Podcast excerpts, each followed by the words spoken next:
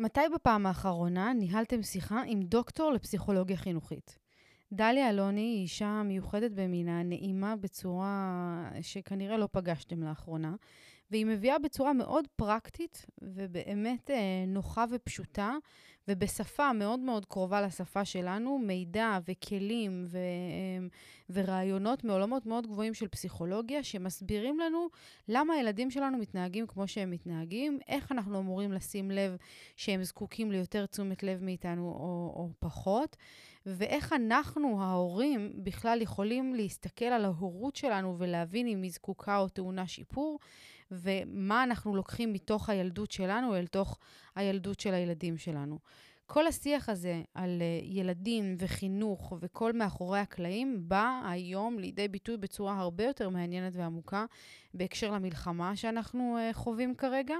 והשאלות האלה שמעניינות אותנו תמיד כבשגרה, מה אני כהורה עושה טוב או לא טוב ואיך אני יכול לשפר את החיים של הילד שלי, היום הרבה יותר רלוונטיות מאי פעם, כי אנחנו בתקופה מאוד מאוד לחוצה, מאוד המוחות שלנו מאוד טרודים, ואיך אנחנו מיישמים את הכלים הפשוטים האלה אל תוך המציאות המאוד לא נעימה שכולנו חווים בתוך בתים לחוצים ואנרגיה לחודה של כולנו בתוך הבית. בקיצור, פרק מאוד מאוד מעניין שיביא לכם תובנות מדהימות וכלים באמת פשוטים ופרקטיים להתמודדות בזמן המלחמה עם הילדים שלכם וגם ביניכם לבין עצמכם. פרק 245, ילדים בזמן מלחמה. פתיח ואנחנו מתחילות. ברוכות הבאות יקירותיי לעונה השנייה של אימפריית אמהות בצמיחה. אני נועה זגורי, ובשנים האחרונות אני חוקרת את היכולת שלנו לצמוח מתוך האתגרים היומיומיים של החיים. בפודקאסט הזה אנחנו מדברות תודעה, אהבה ואמת, ושמות על השולחן את כל הקלפים. אז רגע לפני שאנחנו מתחילות, תנשמו עמוק, תורידו מסכות, ותהיו מוכנות לצלול פנימה.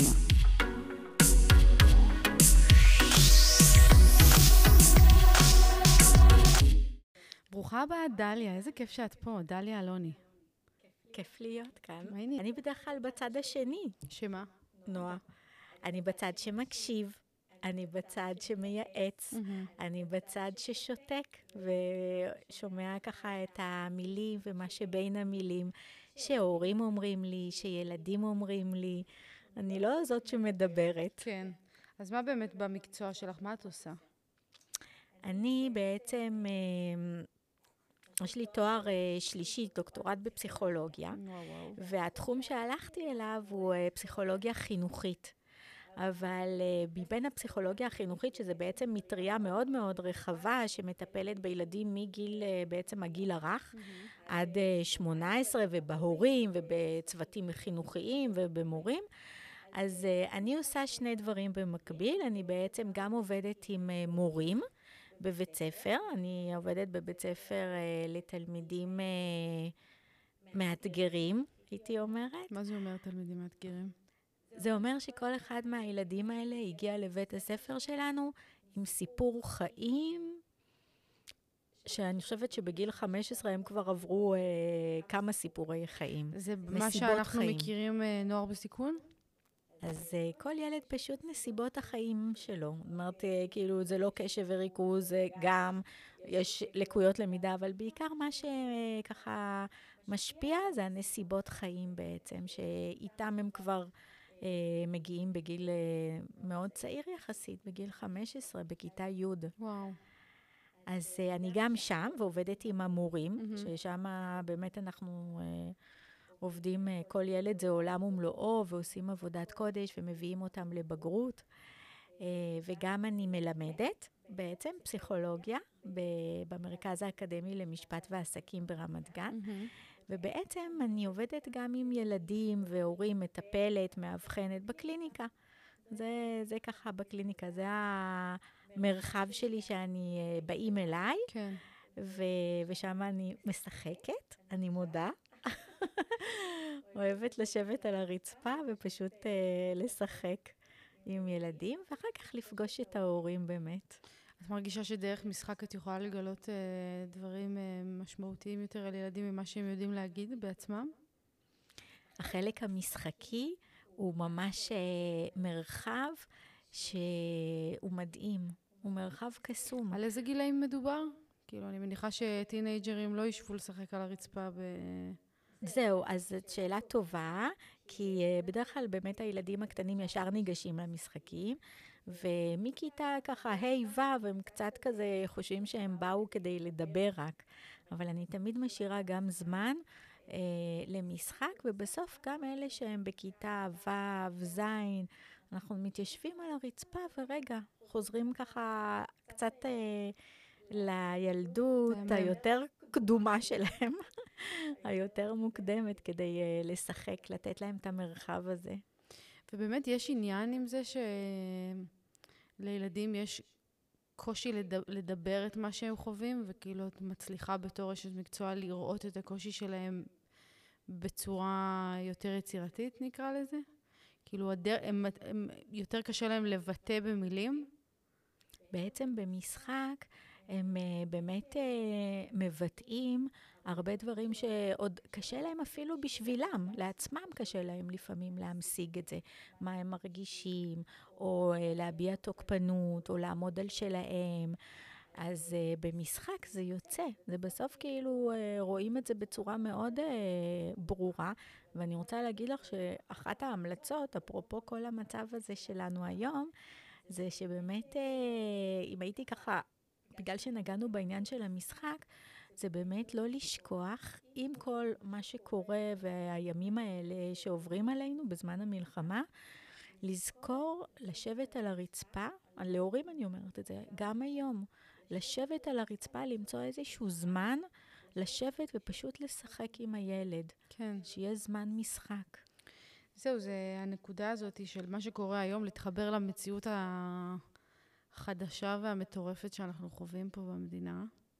זה באמת מאוד מעניין לשמוע מהזווית שלך, איך אנחנו ההורים, שכמו שאת שומעת בקולי, מותשים נורא, גם מהמצב, כי אנחנו גם צריכים להתמודד עם זה בעצמנו, וגם צריכים להתמודד עם ילדים שהם לא אומרים, אוקיי, יש מצב, צריך להיות יותר בסבלנות, צריך להיות יותר... הם, זה לא מעניין אותם הרי. איך אנחנו... דברי אלינו, דברי להורים האלה, לאימהות האלה שנמצאות במקום הזה וחוות את התקופה הזאת, כי היא מאוד מאוד מאתגרת. נכון, קודם כל אני מסכימה איתך שהתקופה היא מטלטלת, מאתגרת, מפחידה. כן. גם לנו המבוגרים. אבל מה שקשה לנו, אני תמיד אומרת שמה שקשה לנו כהורים, זה היתרון של הילדים. זאת אומרת, זה שבאמת, כמו שאת אמרת, הם פחות מודעים לכובד המצב ולאחריות הגדולה שעכשיו מוטלת על כתפי המבוגרים והחיילים והחיילות שלנו, ועל המציאות הזאת שהיא כל כך לא פשוטה ואנחנו לא יודעים מה יהיה. אבל בשבילם, העובדה הזאת שאנחנו נשמור על מין עולם כזה, שהוא לא נותן לדברים כאלה לחדור לתוך העולם שלהם, ככל שאנחנו נצליח להגן עליהם, לגונן, ככל שנצליח לייצר איתם רגעים, לא כל היום, אי אפשר. אנחנו באמת, כמו שאת אומרת, גם אנחנו בני אדם וחיים וקשה לנו, אבל אם נצליח לייצר את הרגעים האלה, של חוויה משותפת, של תמיכה, של משחק, ושהם יראו בעצם הורה שהוא קצת יותר רגוע, גם אם זה לא כל הזמן. אבל הם יזכרו, הם ייקחו איתם את הדבר הזה. הם לא ייקחו איתם את זה שאת, דוגמה, שאת רצה לממד באמצע הלילה, ושפתאום בלחץ יורדים, ואת יודעת, מנסים להספיק בזמן. תמיד יש את המצפון הזה, שאתה אומרת, הוא לא יזכור את הדברים הטובים בהכרח, הוא בטח יזכור את היום הזה שאיבדתי עשתונות, שהייתי עצבנית לגמרי, ושכלום לא היה, ושכלום לא הרגיע אותי. כאילו הפחד הוא שאת זה הם יזכרו. שהם את הרגעים האלה שבהם את כאילו באפיסת כוחות כבר, ושום דבר שזה מה שיצרב להם. אני מאמינה שבסוף יצרבו שני הדברים. זאת אומרת, גם הרגעים הטובים וגם הפחות. תסתכלי אחורה על החיים שלך, תסתכלי ככה, כשאנחנו מסתכלים. אז ברור שהדברים שהם יותר קשים, יש להם נטייה ככה להשאיר יותר חותם ולהיצרב בנפש. אבל אם בחוויות המעטות, גם אם הן יהיו מעטות, אבל הן יהיו טובות, אז אנחנו נצליח איכשהו קצת לאזן את הזיכרונות האלה. Mm-hmm. וזה תלוי גם מה עושים. למשל, את אומרת לרוץ באמצע הלילה בבעלה, כולם מבועלים. אבל אם אפשר לחבק את הילד בממד, ולהגיד אני כאן, אנחנו ביחד. זאת אומרת, להישאר בכל זאת במין מוד כזה שמדגיש את הביחד, שמרגיש את התמיכה, כן. את זה, זה מה שנרשם בעצם. Okay. הרי בסופו של דבר אנחנו תמיד אומרים שהשנה הראשונה לחיים היא מאוד חשובה, ולמה? בסופו של דבר. השנה הראשונה לחיים היא זאת שמכתיבה את דפוס ההתקשרות של הילד, שזה באמת משתנה שמשליך אחר כך על כל החיים שלנו. הכל, על מערכות יחסים, על מקומות עבודה, על איך שאנחנו נתנהג באינטימיות עם הבני זוג שלנו, איך אנחנו נראה כהורים. שנה ראשונה, אני שמעתי שזה שנתיים. הורדת לנו את המכסה. שנה ראשונה זה הכי הכי הכי. אין. ולמה? בגלל שאנחנו אומרים שברגע שיש בשנה הזאת, הורה שהוא זמין, שהוא נענה, שהוא חם לילד, שהוא מבין מה הצרכים שלו ונמצא שם כדי לספק אותם בדיוק במידה המתאימה, לא מעבר, לא פחות מדי, אלא בדיוק במידה שצריך. אלה ילדים שבעצם יפתחו דפוס התקשרות יותר בטוח, ואלה הילדים, נועה, שכשמזהים אותם, בגלל שהם, כשהם יוצאים פה מהדלת, הם עושים את הצעד הראשון לעולם, יש בהם אמון. יש בהם אמון שהעולם הזה הוא טוב, שאנשים הם טובים, שידעו לראות אותם, שידעו להבין מה הצרכים שלהם, שהם באמת יוכלו להרגיש שהם במקום בטוח, שהעולם הוא בסדר, הכל בסדר. ולעומת זה ילדים שבאמת מקבלים או פחות מדי, מהורה שנענה לצרכים שלהם, שלא נענה בעצם, או יותר מדי, שהוא חרדתי. זה משנה על, זאת אומרת, זה מספיק שיהיה הורה אחד כזה? מספיק שיהיה הורה אחד שלא ייתן לילד מספיק כדי ליצור את החוסר הזה?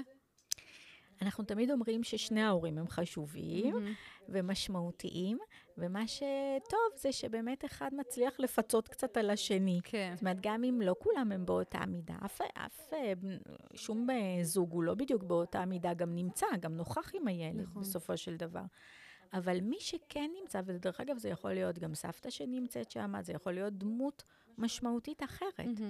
ברגע שיש דמות אחת שהיא מיטיבה, ושהיא באמת נותנת לילד חום ואהבה ונענית לצרכים שלו, זה טוב. אנחנו יותר רגועים. זה ממלא את קראת לזה דפוס ההתקשרות. זה דפוס ההתקשרות הבטוח. לעומת ילדים שרואים שהם יותר קשה להם לבסט את עצמם, והם מתרגזים, והם חרדתיים, וקשה להם, והם לא מרוצים, והם... זה אומר שיש להם דפוס התקשרות שהוא יותר חרדתי, יותר אמביוולנטי, נמנעת, כאילו אין להם בעצם את האמון הבסיסי הזה, את האמון הבסיסי שאנחנו צריכים כדי לגדול ולדעת שהכל בסדר. שיהיו שם תמיד אנשים שיראו אותנו וינסו לעזור לנו. אם נבקש עזרה. זאת אומרת, לא, אנחנו לא מצפים שאנשים ייגשו לבד. אבל זו תחושה של אמון בסיסי כזאת. מעניין. מעניין ממש. ואם עכשיו מאזינה לנו פה איזו אמא שמרגישה שהילד שלה נמצא במקום הלא מאוזן הזה, במקום שיש בו איזה חוסר כזה, ושיש בו חוסר אמון, ושהוא באמת כל הדברים שתיארת קודם. מה את יכולה להגיד לה? מה אנחנו, כאילו, איך אנחנו יכולות לתקן? הרי אנחנו באמת כל הזמן נמצאות במקום של, טוב, עשיתי נזק עד עכשיו, איך אני מתקנת? איך מתקנים? אפשר לתקן? זה בר תיקון? כן. קודם כל, אני מאמינה שהכל בר תיקון. אני רואה מתבגרים, אני רואה הורים שבאים לילדים יותר בוגרים, כבר ביסודי, בגיל ההתבגרות, וגם גדולים יותר. תמיד, תמיד, תמיד אפשר. תמיד אפשר לעשות יותר טוב.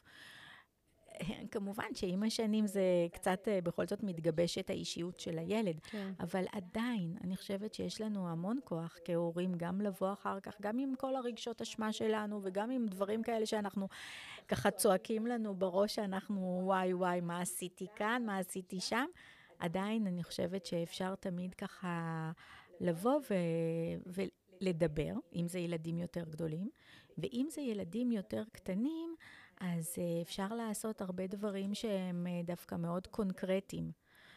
ברמה הכי פשוטה, באמת, ברמה הכי פשוטה וקונקרטית, אני אומרת להורים, תפנו זמן ביומן, לכו פעם בשבוע עם הילד שלכם, שבינתיים גדל, שהוא לא צריך שתחזיקו אותו על הידיים, אז הוא קצת גדל, אז הוא כבר הולך לגן, ואחר כך חוזר והולך גם לצהרון, ואז בקושי יש זמן, כי הוא גם בחוגים או אצל חבר.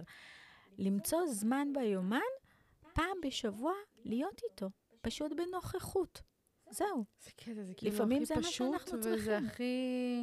באמת, את יודעת, היום כל כך מלא, שנגמר השבוע, ואת אומרת, רגע, אם הוא עד 4, עד 5 במסגרת, ומ-5 יש לו עוד שעתיים מרות, ואז הוא הולך לישון, כאילו, כל היום נעלם.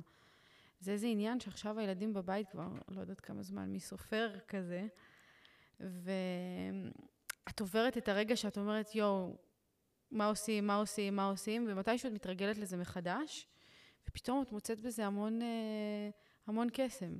כאילו ליצור איזה שגרה איתו, ולעשות איתו את כל הדברים שאת עושה בדרך כלל, ופתאום באמת כשנותנים לדבר הזה, כשכבר אין לך איזה דדליין, כי עכשיו אף אחד לא נותן לנו דדליין, לפחות לי. נכון. לא אומרים לנו מתי חוזרים לגנים, אז אין לנו למשהו לצפות, אז אנחנו כאילו חיים בכאן ועכשיו. ממש. ובכאן ועכשיו זה דווקא כיף. אל תשכחי שילדים מאוד חיים בכאן ועכשיו. זה כאילו אנחנו צריכים להצטרף אליהם. נכון. הם באותו רגע שהם רעבים, הם רוצים לאכול. באותו רגע שהם בוכים, הם רוצים נחמה.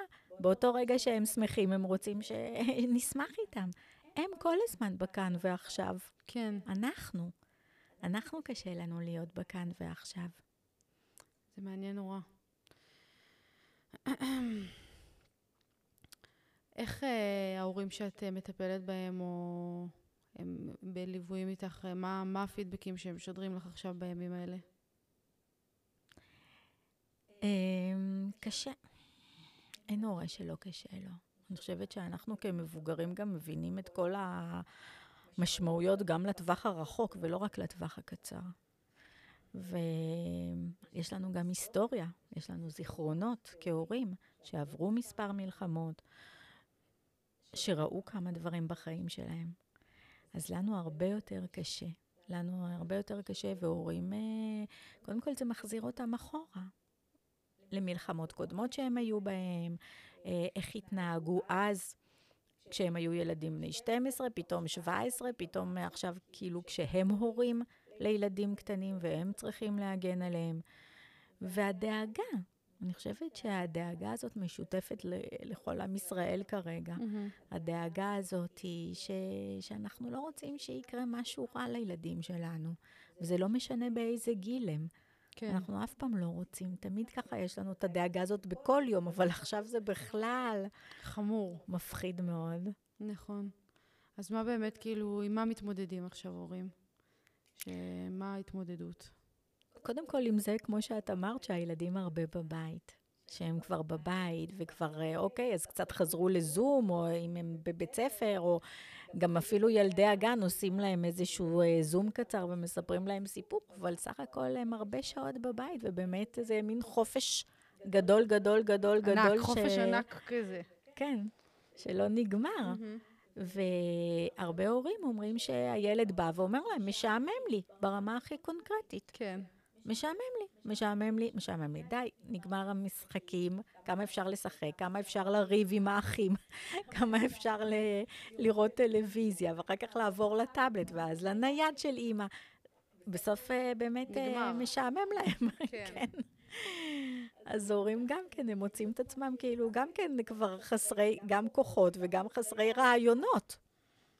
אז אנחנו מנסים לחשוב ביחד, איך להחזיר את האחריות לילד, שהוא ימצא מה שטוב לו, מה שעושה לו טוב בעצם. אני זוכרת בתור ילדה שהמשפט הזה של משעמם לי, זה לא משפט שיכולנו להגיד. כאילו, אמא שלי לא יכולה לשמוע את המשפט הזה. אין משעמם לי, אני לא ליצן החצר. והיום, את יודעת, אני מגדלת ילד. זה גם עניין, כאילו. אני גרה אצל אמא שלי היום. אני מדברת על זה הרבה בפודקאסט, ואנחנו גרים אצל אמא שלי, אני ומייקל ואדם. ובתקופה הזאת של המלחמה, אז כולם בבית כל הזמן. אמא שלי בדרך כלל עובדת המון, וכאילו כל אחד בחיים שלו, ואנחנו עובדים, ואדם בגן. אבל עכשיו כולם בבית כל הזמן. ואז נוצרת אינטראקציה שאין לך אותה ביום-יום, של... שאדם פתאום משתגע כי הוא בבית הרבה, והוא בוכה מכל דבר, וכאילו...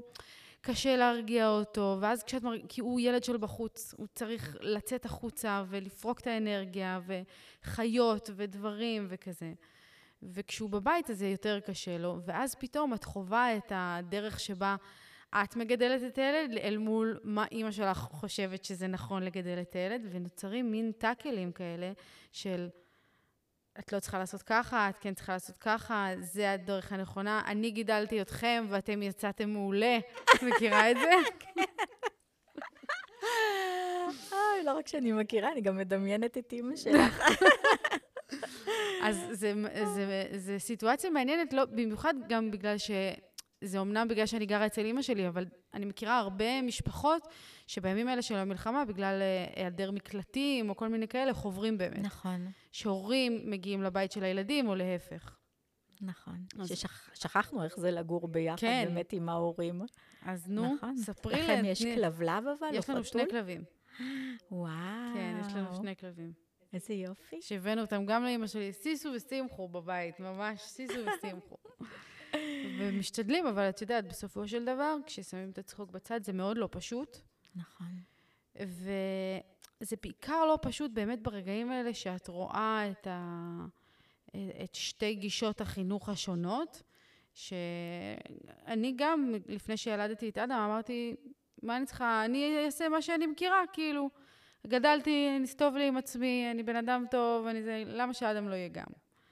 אבל ככל שחקרתי והעמקתי יותר, ולמדתי על גישות חינוך שונות, מונטוסורי, אנתרופוסופי, כל מיני גישות שמעודדות עצמאות, אז הבנתי שיש דברים שאני רוצה שיהיו אחרים בגידול של האדם. שהילדות שלו תהיה אחרת משלי, לא כי שלי לא הייתה טובה, אלא כי אני רוצה לתת לו כלים שאני מאמינה שהם יותר טובים, יותר חזקים. ואז כשאני רואה... איך אימא שלי מקבלת את זה, או איך זה שונה ממה שהיא רגילה לראות, אז זה מייצר כאלה טאקלים. אז מה את אומרת? אני אומרת שקודם כל לחזור ולגור עם אימא ואבא, זה תמיד קשה. תמיד קשה, כשאנחנו גם בוגרים וכשאנחנו הורים, זה מעמיד אותנו תמיד במצב הזה שאנחנו נזכרים איך אותנו גידלו, גם בלי שאומרים לנו ונותנים דוגמאות, ואז אנחנו באמת, זה סוג הספרציה שאנחנו עושים. בעצם בכל תהליך שלנו, ההתבגרות ולהפוך להורים, אנחנו כל הזמן מסתכלים קצת עם עין אחת אחורה, לראות מה אנחנו קיבלנו, איזה ערכים, איזה באמת ככה דברים שהובילו את החינוך של ההורים שלנו, ואנחנו אומרים מה אנחנו לוקחים מזה, ומה אנחנו לא רוצים לקחת מזה. אנחנו כבר לא בשלב הזה של גיל ההתבגרות, שאנחנו אומרים, לא, כל מה שאני ממש לא אמא שלי, לא דומה, לא רוצה להיות דומה, לא, שום דבר, אני אעשה הכל הפוך. נכון. לא, מגיע איזשהו גיל שאנחנו עושים אינטגרציה. ומה זה לעשות אינטגרציה? ומה שצריך ככה באמת להאיר רחוק, המגדלור, זה לדעת לקחת את הדברים הטובים. הרי יש דברים שהם כן טובים. זה להסתכל, ואין מה להתנצח. ברור שזה 2 גישות שונות, זה דורות אחרים. ברור שזה לא אותו דבר. מעבר לזה ש... כל אחד יש את האישיות שלו, את הגנטיקה, את מה שהוא עבר, אבל אני אומרת שבכל זאת, זה החלק של הבשלות או הבגרות של ההורה, זה לדעת לקחת רק את הדברים הטובים. את מה שלא טוב זה בסדר, אנחנו מייצרים לעצמנו מה שמתאים לנו, מה שמתאים לילדים שלנו, לא כל ילד הוא גם אותו דבר. כן. סך הכל יש משמש של גנים, זה לא בדיוק אותו דבר. נכון. אבל חשוב... גם כאן, לקחת את הדברים הטובים ולזכור גם מי ההורה, מי הסבתא ומי האימא, באמת. שבתור אימא, אז בכל זאת יש יותר סי. זה הילד שלך, כאילו, זה באמת לחשוב. אני יכולה להעיד שזה לא, שמה שמטריד אותי זה לא, זה כאילו לא הדינמיקה בינה לבינו, זה הדינמיקה ביני לבינה. מבינה? זה כאילו, איך היא תתפוס אותי כאימא, כאילו, עם ההורות שלי, כאילו, האם היא תראה בהורות שלי פחות טובה, או פחות תאריך אותה, בגלל שזה שונה ממה שהיא גידלה, או תופסת שנכון וכאלה. זאת אומרת, אני מוצאת את עצמי שמשהו מטריד אותי, זה איך היא רואה אותי, ולא בהכרח, כי אני יודעת שאני משפיעה על אדם, ומיכו ומייקל משפיע, כאילו שההורות שלנו היא זאת שמתווה לו את הדרך. אני יודעת את זה, זה לא ממש מטריד אותי. באמת הדינמיקה ביני לבינה, או בין מייקל לבין אמא שלי, היא מה שמעניין אותי, ומה שגם מעסיק אנשים שנמצאים היום בנקודה הזאת, שבה אין להם ברירה אחרת. הם חווים עכשיו תקופה עם ההורים שלהם, או עם החמתם, או את יודעת, שיכולה מאוד לערער את המערכת יחסים הזאת. קודם כל, אני חייבת להגיד שיחסי אימהות ובנות, איך שאת לא מסתכלת מהכיוון של האימא או מהכיוון של הבת, זה, יש לי בשורה, זה יימשך עוד הרבה שנים. זה כאילו אנחנו כל פעם פותרים איזשהו אישו, אבל יהיה אישו אחר כבר. זה מעניין, כי זה באמת כאילו, כמו שאת אומרת, זה כל הזמן, זה כל הזמן משהו. יש לך בנות? את יודעת, כן, יש לי בת, יש לי שני בנים, שעכשיו הם נמצאים במילואים, ובת שהיא חיילת. וואי. ומה שנורא מעניין גם במה שאת אמרת, זה שבעצם יש לנו איזושהי דמות מופנמת של האימא שלנו, איך שהיא גידלה אותנו. הרי גם אם לא הייתה לידך, את היית יודעת מה היא הייתה אומרת בדיוק ברגע הזה, ומה היא הייתה עושה, ומה היא הייתה רוצה שאת תעשי גם כן בתור אימא, ומהירה או מחמיאה. אז יש לנו איזה דמויות מופנמות של האימהות שלנו, של מי שגידל אותנו. ועכשיו אנחנו, הסוד זה בעצם לחשוב איך אנחנו, באיזשהו שלב, אנחנו עושים אינטגרציה עם איך שאנחנו רוצים להיות. אנחנו לא חייבים להיות כמו הדמות המופנמת הזאת. ואז כשעומדים מולה, באמת לדעת להגיד, אוקיי, אבל זה עד כאן. זה עד כאן. כאן אני רוצה באמת את האינפוט שלי, לא את הדברים. נכון שפעם זה היה ככה, נכון שאני גדלתי ככה, אבל אני רוצה כאן כן את שיראו באמת באדם, ככה את תביעות הלב שלי, את תביעות הערכים שלי, את תביעות האצבע שלי, את החיבוק שלי, את החום שלי, את הדברים שאני יכולה להעניק לו. כן. זה מה שיפה בלהיות הורה באמת. נכון. שבאמת כל הורה מצליח להשאיר בילד שלו את תביעות הלב, זה ממש ביטוי יפה, ולזכור אותו.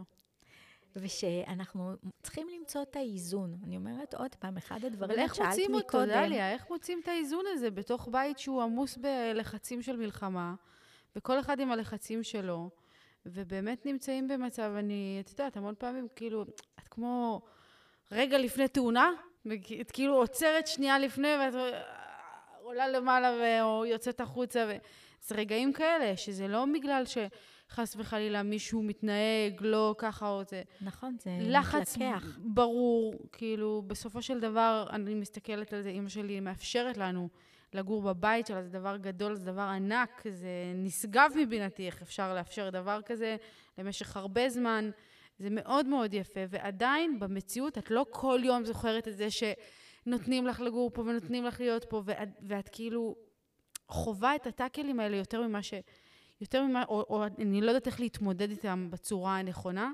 שתיצור הרמוניה בבית. אז אני אומרת, ברמה הקונקרטית ממש, כי חלק מהדברים זה באמת לתת דברים יישומיים, זה לא לדבר במילים גבוהות, לא להתחיל להסביר. אז הייתי אומרת, ברמה הכי קונקרטית, וככה את שאלת אותי גם מה אני מהווה, או מה אני משקפת להורים שמגיעים אליי, אז אני אחזור רגע רק שנייה אחורה, יש משהו שככה, אני חושבת שאנשים כשהם באים, הם מחפשים זה שני דברים, ואז אני אתייחס גם קונקרטית למה שאת דיברת עליו, אבל אחד זה שבמקרה שלי שאני אהיה שמה, זאת שמחזיקה את התקווה. זאת שמחזיקה את התקווה, שעם כל זה שהם באים עם מצוקה, ועם שערה, וטלטלה, וטראומה, ומשהו מאוד קשה שעובר עליהם ועל הילדים שלהם, שבסוף יש שם מישהי שהיא יציבה ואופטימית ומחזיקה את התקווה ויודעת שיהיה בסדר. שיהיה בסדר. אבל מי זה הבן אדם הזה בתוך התא המשפחתי? אז הנה, אז אני מגיעה לזה, שבאמת כל אחד מהתא המשפחתי, כל אחד מהמבוגרים, בבוקר ובערב, לפני שאנחנו ככה מורידים את הרגליים מהמיטה, או לפני שאנחנו עוצמים עיניים בלילה, זה להגיד באמת את המשפט החזק הזה של אני מחזיקה את התקווה. אני יודעת שיהיה בסדר. אני יודעת. אני לא יודעת איך אני אעשה את זה, אני לא יודעת מה יקרה. אנחנו לא יודעים. אבל אני יודעת שיהיה בסדר. יהיה טוב. יהיה טוב. בסוף יהיה בסדר.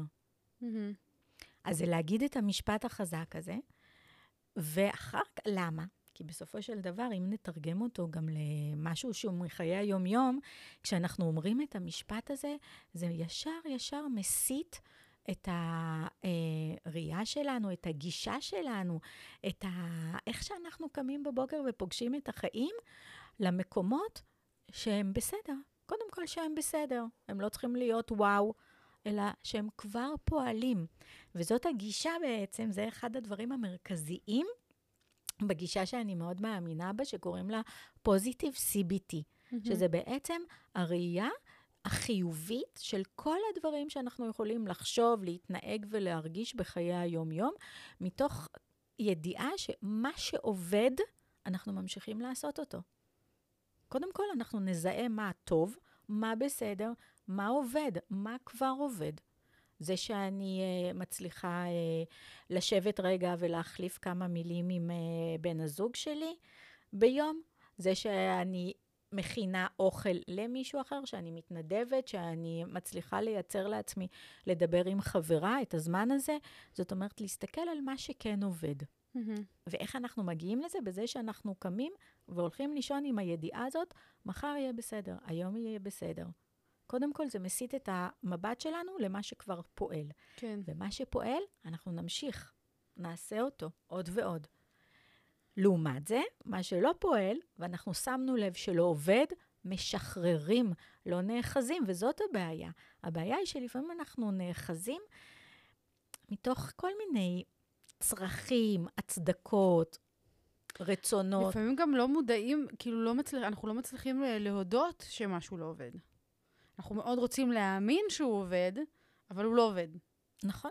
ואנחנו רוצים שזה יהיה בדרך שלנו, זהו. אנחנו רוצים שזה יהיה בדרך שלנו, קשה לנו לשחרר. אז מה הדרך שבה אנחנו מגדירים עובד או לא עובד? כל אחד מגדיר לעצמו.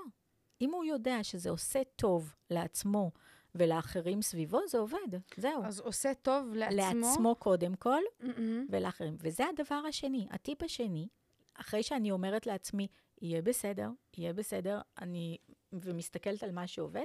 הדבר השני זה להיזכר, כי לא תמיד אנחנו גם זוכרים, מה עושה לי טוב. ההתחלה, ואיך אנחנו נעזור לילדים שלנו, בכלל, איך אנחנו נתנהל בצורה יותר מיטבית, זה קודם כל להסתכל ולהיזכר מה לי עושה טוב. איפה הסלף-רגוליישן שלי, איך אני חוזרת לאיזון, לביסות, לוקחת נשימה עמוקה. ונזכרת בדברים שעושים לי טוב. מהמם. עכשיו, כל אחד יש לו את הדברים שלו. יש אנשים שלמשל כותבים. הם כותבים את מה שהם מרגישים, הם כותבים כל מיני פתקים לאנשים, הם שולחים הודעות וואטסאפ. פעם מישהי אמרה לי שכל ערב לפני שהיא הולכת לישון, היא עושה לעצמה כבר רשימה בוואטסאפ של אנשים שמחר בבוקר היא רוצה לשאול מה שלומם. זה הכל. לא, זה לא קשור לעבודה, זה לא קשור לאיזה משימה.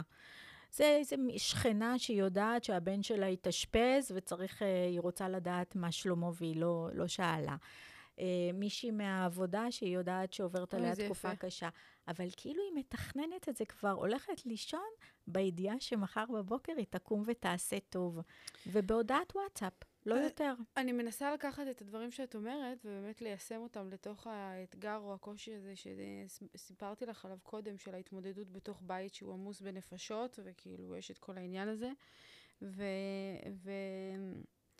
ולהבין האם אני לוקחת את העצות האלה שנתת פה, את הטיפים האלה, ושהיישום שלהם בחיים באופן אוטומטי ישחרר את המתח שכבר ככה קיים בתוך הבית. זאת אומרת, אם אני אעשה את הדברים האלה, ואם אני מאוד מודעת לדברים שעושים טוב, ואני אמשיך לקדם אותם, ואני אשחרר מדברים שעושים לא טוב, וכשאני אניע את הגלגל הזה, אז המתח ירד באופן אוטומטי. זאת אומרת, לא צריך משהו יזום כדי לפתור את הטאקלים האלה עם בני משפחה בתוך הבית, אלא פשוט זה תלוי בנו ובשגרה שאנחנו מנחילים לעצמנו. ממש ככה, בגלל שאת יודעת, נועה, שאני תמיד אומרת להורים, בסופו של דבר, לא משנה למה באים להתייעץ איתי, לא משנה. אחד זה בגלל בעיות בקשב וריכוז, ואחד דיכאון וחרדות של הילד, ולא יודעת מה. בסופו של דבר, אני מטפלת בשני דברים. אם הייתי צריכה ככה לסכם את כל ה-26 שנים שלי, אני אומרת, אני עושה שני דברים. אחד, מחזירה לילדים ולהורים ולמורים את היכולת ל-self-regulation, לביסות עצמי.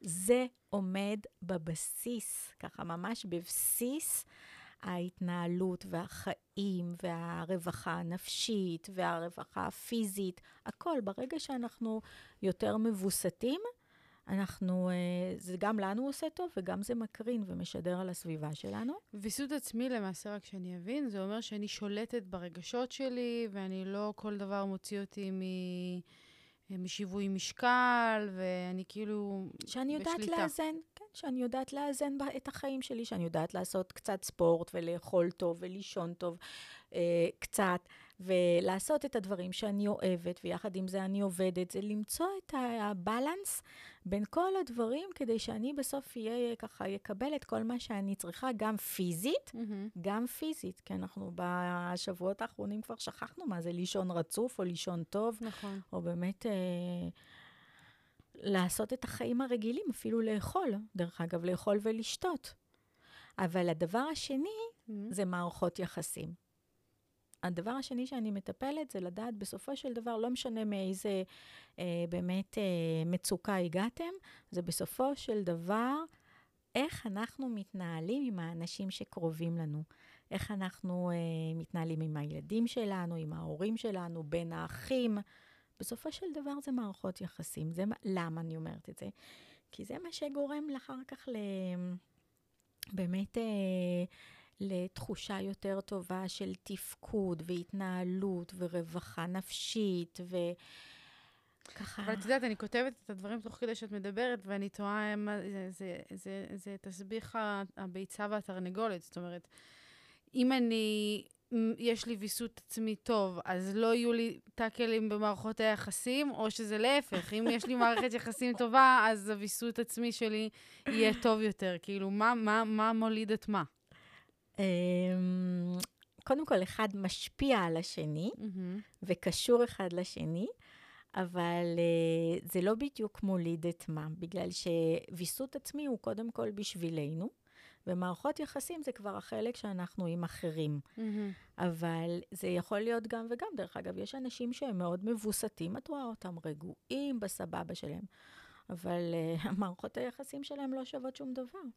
הם עצמם מצליחים להתארגן טוב על החיים שלהם, להם טוב, הם לא יגידו לך שיש להם איזושהי בעיה, הם סך הכל מאוזנים, רגועים, באמת עושים את החיים שלהם יפה מאוד, אבל מערכות היחסים הם לא מסתדרים כל כך טוב, וההפך, יש אנשים שאת יודעת מה, לפעמים אני רואה ילדים כאלה שהם אימפולסיביים, שהם באמת כאילו שובבים גדולים והכל, אבל הם קסם, את שמה אותם בחברה, אין מישהו שלא מתאהב בהם. הם כריזמטיים ומצחיקים ואוהבים אותם, אוהבים, והם מצליחים ככה להגיע ללב של כל אחד, והם הכי לא מבוסתים, הכי. אחר כך במקומות אחרים יש את הקונפליקטים. אבל בכל זאת, גם כשהם בקונפליקט, גם כשהם עושים משהו לא בסדר, אז קשה לכעוס עליהם נגיד, או קשה ככה להתרגז. אז זה שני דברים הייתי אומרת שהם גם קשורים אחד לשני, אבל ששניהם חשובים באותה מידה. כן. אז באמת בואי ניקח את הנושא הזה של ויסות עצמי בתקופה הזאת, וננסה להבין איך אנחנו מנחילות את זה, או מלמדות את זה, או משפרות את הסקיל הזה. זה סקיל, מה זה? זה משאב. כן. בילדים שלנו, ילדים רכים מגיל, לא יודעת, איפה הקטגוריה היא 0 עד, איך זה הולך באסכולה? 0 עד 3, 0 עד 6. קודם כל, אני מסתכלת על כל הילדים, כאילו מ-0 עד 18, שהיום זה קצת 19-20 גם, כן? אז אני מסתכלת ככה. אבל אם את רוצה שבאמת נתחיל מהוויסות עצמי, אז בואי נתחיל מטמפרמנט. ילדים נולדים לעולם. בכלל, אנחנו נולדים לעולם עם סוג מסוים, וכבר עם איזושהי פרדיספוזיציה, עם איזושהי יכולת לוויסות עצמי. יש כאלה שכבר אימהות שאומרות שכבר בבטן הם הרגישו שהתינוק זז, בועט, חסר שקט, ויש כאלה שבאמת צריך לאכול הרבה שוקולד בשביל להרגיש שהוא זז בבטן. כן. אז קודם כל נולדים עם איזשהו טמפרמנט קצת יותר מבוסד, קצת פחות מבוסד. זאת ההתחלה, מתאימה שאנחנו באים לעולם. ואז באמת יש את מה שהסביבה באמת שמקיפה אותנו, היא משדרת לנו, נותנת לנו, נענית לצרכים שלנו, כי ככל שבאמת אנחנו חוזרים לאטאצ'מנט ולדפוס התקשרות, ככל שהמבוגר יהיה יותר משמעותי ונענה ונותן גם חום לילד וגם נענה לצרכים, אז הוא מקבל את מה שהוא צריך. הוא יהיה מבוסת בעצם.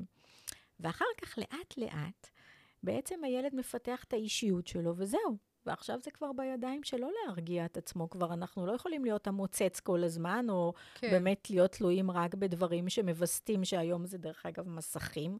כל רגע שמים את הילדים מול המסך, בתקווה שזה מה שירגיע. נכון. אז, אבל בסוף זה גם הילד עצמו. אז השאלה היא בעצם, איך אנחנו מלמדים ילדים, לקחת רגע נשימה עמוקה, ובאמת לדאוג, לבסט את עצמם. וכאן השאלה הגדולה היא תמיד כמה. כמה, כמה, כמה. אני תמיד אומרת להורים, זה שאני לא אומרת לשאול את הילד, אתה כועס עכשיו או לא כועס? אתה עצוב או לא עצוב? אתה שמח או לא שמח? אלא תמיד לשאול, כמה אתה שמח? כמה אתה עצוב? רגע, אתה עכשיו נראה לי ככה קצת יפופי. כמה אתה יפופי? כמה אתה פוחד? כי מה? מה נותן לי הכמה? הכמה נותן לנו למעשה מדרג. הוא יודע, הוא מלמד את הילד לראות את הכל על ספקטרום. החיים שלנו זה איזשהו טווח. זה כאילו לא שחור ולבן. בדיוק. אין שחור ולבן. וברגע שאנחנו מדברים על כמה, אנחנו בעצם מפעילים איזשהו מד רגשות, סרגל רגשות פנימי, שזה הבסיס לוויסות. עכשיו, יש ספר מקסים, מקסים שלדעתי זה התנ"ך להורים, שקוראים לו איה, אאוץ' ואווה. מהר חייבת לקנות. אני מציעה ככה באמת לקנות, ולספר את הסיפור הזה בלי פרשנויות. אבל מסופר שם על ילדה קטנה שקוראים לה אמליה, שכל פעם קוראים לה כל מיני דברים, פעם היא מקבלת שריטה, ופעם היא נופלת, ופעם בועטים בה, ופעם נכנס לה מסמר לאצבע, וכל פעם יש מישהו שבא לעזרתה, כי יש משפחה שכזאת, שאיה, אי, אח, ובסוף כאילו יש אאוץ' ויש גם את האימא אווה. אז למה? אבל כל הספר הזה בעצם מקנה את היכולת שלנו בעצם לבסט ולדעת שבחיים שלנו כבר מגיל קטן יש מדרג. אנחנו לא נגיב אותו דבר לזה שבבית, למשל אני אומרת שתמיד רבים על השלט, לא נגיב אותו דבר לילד שלוקחים לו את השלט, שאח שלו משתלט על השלט ומעביר לו את התוכנית באמצע שהוא רואה, שאני מבינה שזה נורא מרגיז. אותו דבר, לעומת מישהו שבאמת בועט בך, מעליב אותך, מתנהג אליך ממש מזעזע. זה לא אותו דבר. נכון. אז אנחנו ישר מלמדים את הילדים שלנו את המילה כמה. זאת אומרת שאם הייתי ככה נותנת איזשהו משהו ככה שעולה מהשיחה הזאת, באמת זה גם את היכולת להגדיר רגשות ולהגיד מה אתה מרגיש, ולא רק כעס, שמחה, פחד ועצב, לא רק את הארבע רגשות הבסיסיים, אלא באמת עוד, אתה מודאג, אתה מתגעגע. אני צריכה ללמד אותו את הסוגים השונים של הרגשות. כן, להגיד אותם גם במילים, אבל בעיקר לשאול כמה אתה דואג, לא רק כמה אתה מפחד, אלא כמה אתה מתגעגע, כמה אתה מופתע. כל מיני רגשות כאלה שבאמת הם מאפשרים רפרטואר יותר גדול, אבל בעיקר לדעת שיש איזשהו סרגל פנימי כזה, שאחר כך אנחנו נאחז בו לכל החיים. גם אנחנו דרך אגב, כמבוגרים לפעמים שוכחים, אנחנו אומרים, אני אומרת, מה זה, אני עצבנית, היום מישהו ממש הרגיז אותי והכל, ואז אני אומרת, רגע, אבל באמת כמה אני עצבנית? נו, 8, 7. זה גם כן, זה גם באוטומט פתאום את כמו מהלך חיוך, כי את אומרת, אני לא 10. נכון. זה לא 10. נכון. זה טוב. כן. אהבתי. זה כבר נותן לנו איזה ככה יכולת לעצור ולהסתכל על זה מהצד, וכשאנחנו מחצינים את זה ומסתכלים מהצד, זה כבר כאילו נותן גם פרופורציות. כן. ומה שיפה אצל ילדים זה שבהתחלה כששואלים אותם, למשל עכשיו אני כל הזמן שואלת ילדים כמה פחדת, מתי פחדת, ישר זה 10, 9, 10, ואז כן, לאט, אני אומרת לו, כן, אני אומרת, רגע, זה גם 9, 10. באמת, גם ביום הראשון וגם ביום השביעי, כאילו, זה באמת ככה? ואז היה לי ילד אחד, למשל, שלמד לענות כל הזמן בטווח. תמיד הוא אומר לי, 4, 5. 6, 7. הוא קלט. הוא בכלל לא, כן. הוא תמיד משאיר לעצמו איזשהו טווח. תמרון. כן, כן, בדיוק. כבר מראש. זה לא, כבר מראש זה כבר יותר ממספר 1. חמוד. אבל את יודעת, מעניין באמת אם דווקא עם תינוקות, שכאילו אין לנו, אדם עכשיו מתחיל לדבר. הוא מתחיל לדבר, את כן יכולה לתקשר, אבל את לא, עוד לא מודעת, את עוד לא יכולה להיות בטוחה שמה שהוא אומר זה מה שהוא מתכוון. מבינה? זה מעניין בגילאים האלה, איך מייצרים תקשורת שהיא באמת יכולה לשפר את הוויסות העצמי הזה, ובאמת שנבין האם הילד בחוסר ויסות עצמי, או שהוא, כאילו יש אי-ודאות בגילאים האלה.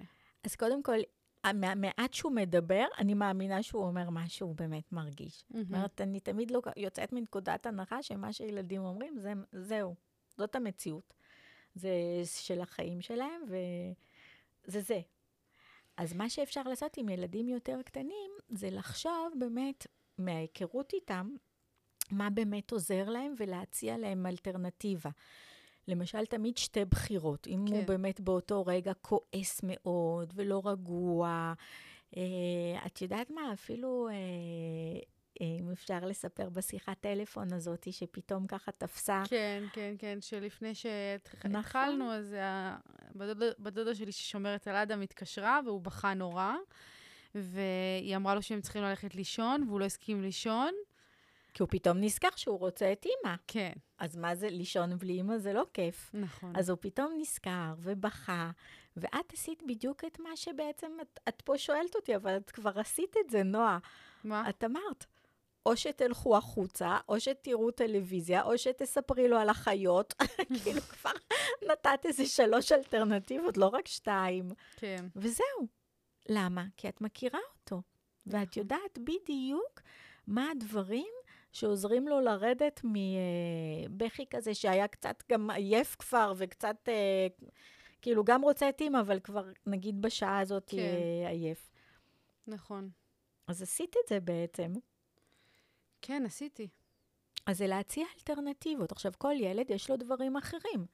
יש ילדים שצריכים את אתה רוצה אז עכשיו חיבוק, או שאתה רוצה שאני אקריא לך סיפור, אתה רוצה עכשיו לצאת החוצה, לעשות סיבוב, אתה רוצה שנרים ידיים, אתה רוצה את יודעת מה, בואי נחבר אותך לאתמול, שאני אני לא, כאילו, מעולם לא באמת דיברתי על זה עם איזה אשת מקצוע או משהו, אבל תמיד ראיתי סרטונים באינסטגרם וכאלה, על ביטוי שנקרא טנטרום. שזה, לפי מה שאני מבינה מהרשת, זה מצב שבו הילד לא מצליח לבסט באמת את הרגשות שלו, והכל כזה גועש ובועש, והוא בוכה, בוכה, בוכה, בוכה, וכלום לא מרגיע אותו, והוא יכול לשבת על הרצפה ולבכות ולצרוח, וזה לא דקה, שתיים, זה יכול להימשך, נכון? איך אנחנו אמורות להתמודד עם זה? כי נגיד אתמול דוגמה שהייתה, זה שאדם רצה איזה משהו, מייקל לא הסכים לתת לו, ומאותו רגע נגמר הסיפור, אדם נכנס להיסטריה, ואני ישבתי עם אמא שלי בחוץ, ואז היא אמרה, תעזבו אותו פשוט, כאילו, תעזבו אותו, ותצאו החוצה, ותעשו כאילו את הדברים שלכם, ואז... ואני בתור מישהי שאמרתי לך, מנסה לפתח איזושהי שיטה אחרת, או לקחת שיטה אחרת, אמרתי לה, אני לא מאמינה בזה שצריך פשוט לעזוב אותו, אני כן ארצה לרדת לגובה שלו, כאילו לנסות כאילו לתקשר איתו באיזושהי צורה, להציע לו אלטרנטיבה אחרת, כי זה בסוף כאב שהוא חווה, קשה לו עם משהו. אני לא רוצה פשוט להשאיר אותו בסיטואציה וללכת ושיפסיק לבכות כי כבר אין לו כוח. אז קודם כל יש כמה דברים במה שאת אמרת, והדבר הראשון, הייתי אומרת שהייתי מתייחסת לזה בקונטקסט של הגיל שלו, תקשיבי, גיל 2, זה הגיל הקלאסי, שהוא אמור לרצות כמה שיותר אוטונומיה, להיות עצמאי, לרצות משהו ולעמוד על שלו. אני שמחה מאוד לשמוע שהוא כזה, שהוא מקדים אפילו, שהוא בן 110 חודשים. עוד הרבה לפני הוא ככה. זה מעולה. נהדר. בואי, לא נוציא את זה מהקונטקסט, זה בדיוק מה שהוא אמור לעשות עכשיו. הוא אמור לרצות, להתעקש, ממש ככה לצרוח ולקבל את מה, או לדאוג לזה שהוא יקבל את מה שהוא רוצה, או לפחות באמת ככה להראות שבאמת יש לו אופי משלו. זה דווקא טוב. אז קודם כל לא הייתי נכנסת בראש בכלל. ואחר כך הייתי גם מנסה, כמו שאת אומרת, את שני הדברים. זאת אומרת, אמא שלך אומרת, צריכים גם לעזוב. זאת אומרת, יש ילדים שבאמת צריכים קצת רגע את להיות בבאסה שלהם ולבד ולרדת מהעץ שהם עלו עליו, וקצת יותר להירגע. ויש כאלה שבאמת, אנחנו צריכים כאילו להביא אותם לאיזושהי רמה מסוימת, כדי שנוכל לבוא ולהסביר ולדבר. אז מה שאני עושה עם ילדים גם קטנים, זה שעון חול. יש את השעוני חול האלה שהם דקה, 3 דקות, 5 דקות, הרבה זמן. קודם כל זה דבר מדהים. זה דבר נורא יפה להסתכל גם על החול שעובר ממקום למקום. זה כל מיני דברים קטנים את יודעת שכבר שכחנו שצריך אותם בבית, ושיש להם דברים נורא משמעותיים. כן. למשל, שעון חול זה זמן, זה תפיסת זמן הרי, גם בסופו של דבר מקנה לילד. אבל זה גם יכול פה במקרה הזה מאוד לבסט, כי אתה בעצם הופך, ואז אפשר להגיד לילד, אוקיי, אז עכשיו אתה לדבר מאוד יפה, בכבוד, ולהגיד, אתה כועס כי... אבא לא רצה לתת לך את זה, כי אתה רצית ולא קיבלת, כי אתה מבקש, כי חשוב לך לקבל את זה עכשיו, כאילו לשקף בעצם את הסיטואציה, ולהגיד, אז עכשיו בוא נבכה ביחד, נגיד בצחוק כזה, אז גם אני בוכה, או בוא, אני מוזבת אותך בשקט, אני שמה פה את ה... הופכים את השעון, אבל להציג לו את השעון הזה בשעת רגיעה. כן. זאת אומרת, קודם כל לקנות, ולהראות לו, תראה איזה יופי, כמה זמן זה עובר. לא צריך לספור, לא צריך באמת למדוד את זה לפי דקות, זה לא משנה. זה התחושה כן, הזאת. כשזה נגמר, נגמרת הדרמה. כן. כאילו לנסות להגן אותו, בעצם למצוא לו עוגן קונקרטי, שהוא יוכל לדעת, אוקיי, עכשיו זה בסדר. עכשיו מספיק. בואו נפתור את זה בדרך אחרת. לא, אנחנו מציעים אחר כך עוד פתרונות. כן. אבל בעצם ככה אנחנו מעבירים אותו שלבים בביסות הזה. זה מהמם, אני מפה הולכת לקנות את השעון חול ואת הספר הזה שאמרת. והדבר השני, השלישי שאני תמיד ממליצה, זה זכוכית מגדלת. למה? הזכוכית מגדלת זה משחק מקסים לילדים, כבר מגיל קטן, כי זה בעצם פרספקטיבה. אתה יכול להסתכל על דברים מקרוב, ואתה יכול להסתכל עליהם מרחוק, ופתאום כשאתה מתקרב, והולך יחד עם הזכוכית מגדלת איתך ומתקרב, אז דברים נראים אחרת. וזה המסר לחיים, שאנחנו באמת, דברים שרואים משם לא רואים מכאן, מה שרואים מכאן לא רואים משם. כן. זה איזשהו משחק הכי פשוט שיש, שאפשר לעודד ילדים לראות בסביבה שלהם. זה יכול להיות סתם דברים בבית, זה יכול להיות בחוץ, עלים, פרחים, חרקים. וואו, זה באמת לא, איך לא חשבתי על זה. זה הדברים הכי פשוטים, שבעצם הם נותנים איזשהו משהו אחר, על החיים, על הוויסות, על היכולת לראות דברים בפרספקטיבה אחרת. ואת שאלת אותי גם מקודם, אז בעצם, אז איך אנחנו יכולים ככה לשבור את המעגל קסם הזה, וכל ה... ככה, בכלל, גם להתגבר על מה שעובר עלינו עכשיו ברמה לאומית, אישית, אין מה להגיד, וגם שנוכל לפתור דברים בחיי היום-יום בעצם. אז אני רוצה להגיע לדבר הכי חשוב, והדבר הכי חשוב זה החוזקות שלנו. אלה גם, אם אנחנו דיברנו מקודם על איזשהו משהו שאנחנו מגיעים אותו לעולם עם הטמפרמנט, אנחנו גם כן, יש לנו לכל אחד מאיתנו כבר מגיל מאוד קטן, כל מיני כוחות, כל מיני חוזקות שמלוות אותנו. החוזקות שלנו זה הדברים שאנחנו טובים בהם, הדברים שאנחנו יודעים שמצליחים לנו, הדברים שאנחנו עושים בקלות, שגורמים לנו להרגיש טוב, שעושים טוב גם לסביבה שלנו. זה יכול להיות מחשבות דרך חשיבה, זה יכול להיות דרך התנהגות, זה יכול להיות כל מיומנות שאנחנו ממש ממש טובים בה. כן. והחוזקות האלה, הן נמצאות איתנו ומלוות אותנו גם בזמנים טובים וגם במקרים של באמת אנחנו צריכים לאסוף את עצמנו ולהשתמש בהם. אז גם בימים האלה, גם בימים של משבר, מחקרים מראים מכל העולם, שברגע שאנחנו לרגע לוקחים נשימה עמוקה ונזכרים רגע במה אני טובה. במה אני טובה? בפתרון בעיות, ביכולת להסתגל, בגמישות, אפרופו, היום, כמו גם בקורונה, האנשים שתפקדו הכי טוב, זה אנשים שגילו יכולת הסתגלות יותר גבוהה וגמישות יותר גבוהה. זאת אומרת שזה דברים שמלווים אותנו, הם לא הלכו לשום מקום. נכון. אז זה להיזכר רגע, לקחת נשימה עמוקה וממש להיזכר במה אני טובה. גם כשהכל רועש ויש קונפליקטים ויש מצב של מתח ודאגה. למה?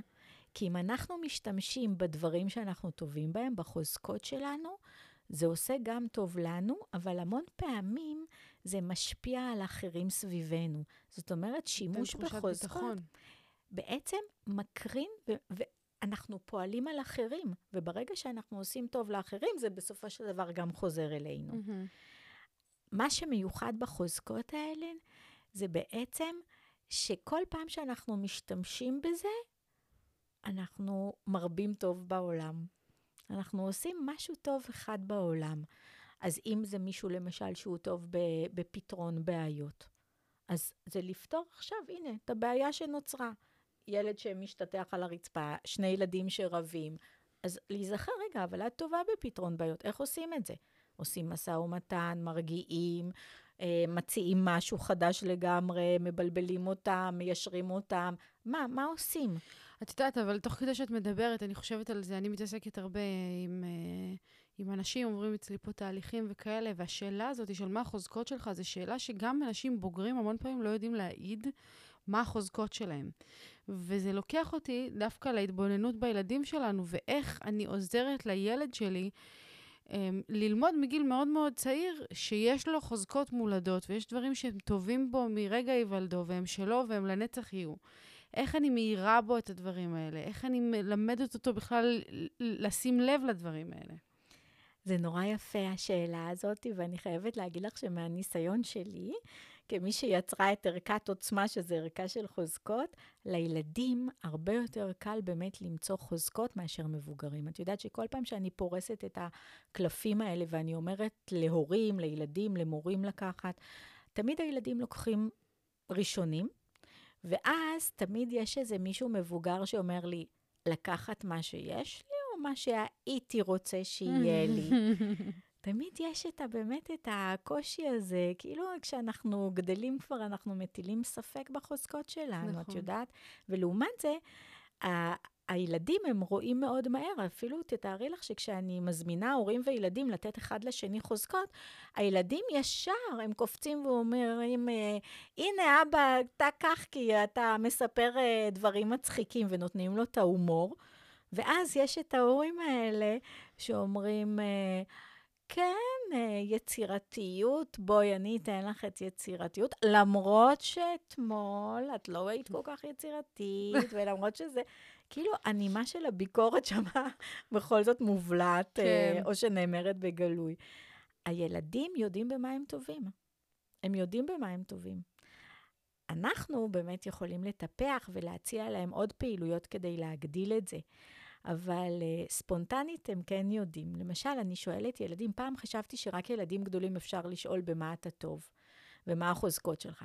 ואז תכננתי את הערכה הזאת רק למתבגרים. ואחרי זה אמרתי, רגע, אני אשאל כבר ילדים יותר צעירים. ואחר כך אני אשאל ילדים עוד יותר צעירים. היום אני שואלת ילדים בגן חובה, במה אתה טוב? במה? ועונים? בטח. אחד הבקיע בכדורגל, אחד רץ הכי מהר, אחד הוא באמת יודע את כל התשובות, הם אומרים את הדברים. וואי, שתדעי לך, יש מלא דברים, או מלא מידע, או באמת טיפים כאלה, או כל מיני רעיונות מאוד מעניינים שמביאים על חינוך, שכל פעם אני אומרת, מתי אדם יהיה מספיק גדול כדי שאני אבדוק את הדברים האלה גם עליו? מתי זה יקרה? אבל אני יודעת היום בתור אמא שלו להגיד באיזה דברים, הוא באמת טוב, במה יש לו חיבה, כאילו, ממה הוא נהנה יותר, כמו שאמרתי לך מקודם, כל הבחוץ, כל הבעלי חיים, הוא מאוד מאוד טוב בדברים האלה, מאוד נהנה מהם. השאלה אם מה שאני רואה זה מה שהוא רואה. זה לא משנה, זה יכול להתחלף. בואי, את אומרת שעכשיו זה בעלי חיים, להפוך אותו למומחה לבעלי חיים, לקנות קלפים עם בעלי חיים, משחקים עם בעלי חיים, ספרים על בעלי חיים, לספר לו על בעלי חיים מיוחדים, להראות לו סרטונים על בעלי חיים, להפוך אותו למומחה בתחום הזה של בעלי חיים. בכלל, במשפחה, כשיש כמה ילדים, הייתי מציעה, כל אחד שיהיה לו את המומחיות שלו. וואו, זה מהמם. זה כאילו... ואז... לא משנה אם אחרי כמה שנים הוא יחליט שמה שמעניין אותו זה בסוף כדורגל, כן. או מכוניות, או דברים אחרים, יהיה לו כבר מומחיות. בדיוק, מומחיות אחת כבר יש לו, חכי. אחר כך הוא ירכוש אחרות. וואו, דליה, זה יפהפה. ואנחנו פה, בעצם בשביל מה אנחנו כאן ההורים או הסביבה, בשביל לפתח ולטפח, למשל, להראות כמה משפחות של בעלי חיים, לא רק את הבעלי חיים הבודדים, ולהגיד איזה אני הכי אוהב, ולעשות ביצירתיות, לעשות גרב כזאת, ולעשות ממנה איזשהו בעל חיים, לצייר בעלי חיים, מה שיוצא יוצא, אני מרוצה. כן. הכל להנגיש את הבעלי חיים, בעוגיות, לעשות עוגיות בצורה של בעלי חיים, כאילו אם הוא המומחיות ואם הקטע עכשיו זה בעלי חיים, ללכת על זה. בכל הערוצים, הרבדים, היכולות החושיות של ראייה, של שמיעה, של שירים על בעלי חיים, הכל, תחפושות של בעלי חיים, הכל. מעכשיו זה עולם בעלי החיים. זה מהמם, אני אעשה את זה. כן. אני אעשה את זה כי אני גם באמת, את יודעת, אני באמת נמצאת במקום הזה שאני תוהה כל הזמן, איך אני יכולה לעזור לא להבין דברים מסוימים, אבל במקום להתעסק בהאם הוא הבין או לא הבין, אני צריכה פשוט להתעסק בלראות מה הוא אוהב, במה הוא נהנה, ולעזור לו לפתח את הדבר הזה, נכון. בכל צורה. לפתוח לו את הדלת, לעולם בעלי החיים. עכשיו, יכול להיות שיש ילד אחר, שזה למשל, יכול להיות עולם הספורט והכדורגל.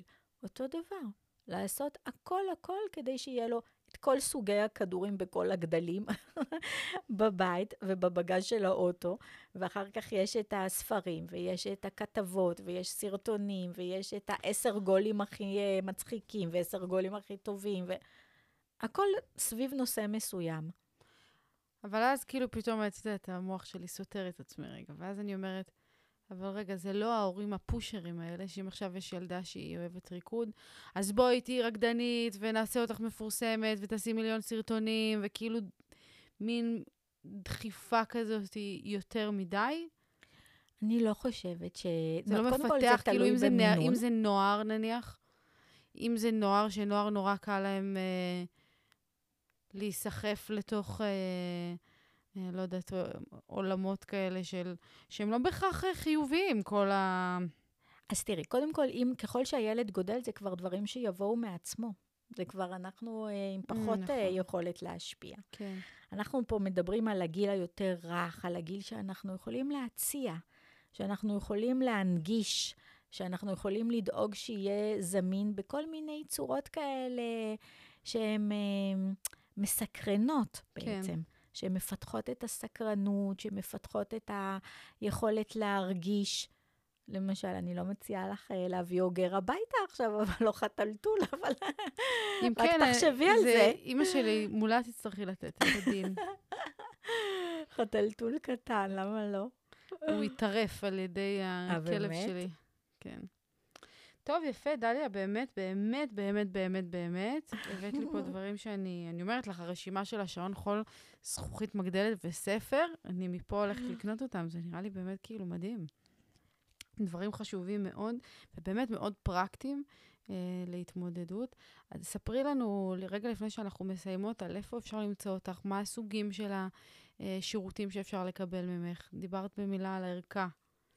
נכון. הבייבי שלי זה בעצם הערכה הזאת של עוצמה, לגלות את החוזקות, שהיא באמת ערכה מאוד מיוחדת. היא מבוססת בעצם על 24 חוזקות של זליגמן, שהוא אבי הפסיכולוגיה החיובית, אבל למעשה הוספתי לה עוד 30 חוזקות שמותאמות לחברה שלנו פה בישראל ולזמנים שלנו, כי בערכה המקורית, דפוס המקורי של ה-24 חוזקות, שבעצם הפסיכולוגיה החיובית ככה הביאה לעולם, המשיגה, אז אין יזמות, ואנחנו סטארט-אפ ניישן, ומשפחתיות, ומנהיגות, ואחריות חברתית, וכל מיני מידות טובות, כל מיני חוזקות ומידות טובות שאנחנו מעריכים. אז הערכה הזאת היום היא כוללת 54 קלפים, עם תמונות ככה באמת מריבות של חוזקות, ובאמת חוברת של פעילויות וגם סרטונים שעכשיו אני אדאג גם להעלות אותם ליוטיוב, איך להשתמש באמת בקלפים האלה. ואני רוצה להגיד לך שזאת ערכה שקודם כל כל מי שרואה אותה לוקח ממנה משהו לחיים היום, לא למשהו רחוק. זה מה שככה משמח אותי, והיא עושה המון טוב במעגלים כאלה שהולכים ומתרחבים, אז זה מאוד משמח אותי. זה ערכה שלפי מה שנשמע צריכה להיות בכל בית, שיש בו ילדים במיוחד. זה החלום שלי. כן. זה ממש החלום שלי, שגם כל מורה בישראל תיכנס לבית ספר ולכיתה ולגן, ותתחיל מהמקום הזה שבאמת מה החוזקות של הילדים, קודם כל. ועם מבוגרים גם מה החוזקות שלנו, מה החוזקות של אנשים כבר גדולים. כי באמת מחקרים מראים שאם אנחנו מתחילים בחוזקות, גם עכשיו, גם במצב כזה של קושי, ממש ברמה שאנחנו חווים היום, אנשים שמתחילים בחוזקות שלהם, הם אנשים שמצליחים להתמודד טוב יותר, גם בימים של שגרה, אבל אחת כמה וכמה בימים של משבר. זה המשאבים שלנו. החוזקות שלנו, אף אחד לא יכול לקחת את זה מאיתנו. זה דברים שהם אצלנו, דהו, זה כבר בנו. אז אנחנו, ככל שאנחנו מודעים לזה, ומשתמשים ומגדילים את זה, זה עושה טוב לנו, וזה מרבה טוב בעולם. זה כן. אנחנו בעצם עושים גם טוב לאחרים. באמת. ואת הערכה אפשר לרכוש באינטרנט, פשוט לכתוב עוצמה, לגלות את החוזקות. מהממת. דליה, תודה רבה רבה רבה רבה. היה לי תענוג גדול ואמיתי. כיף שהיית כאן. תודה לך.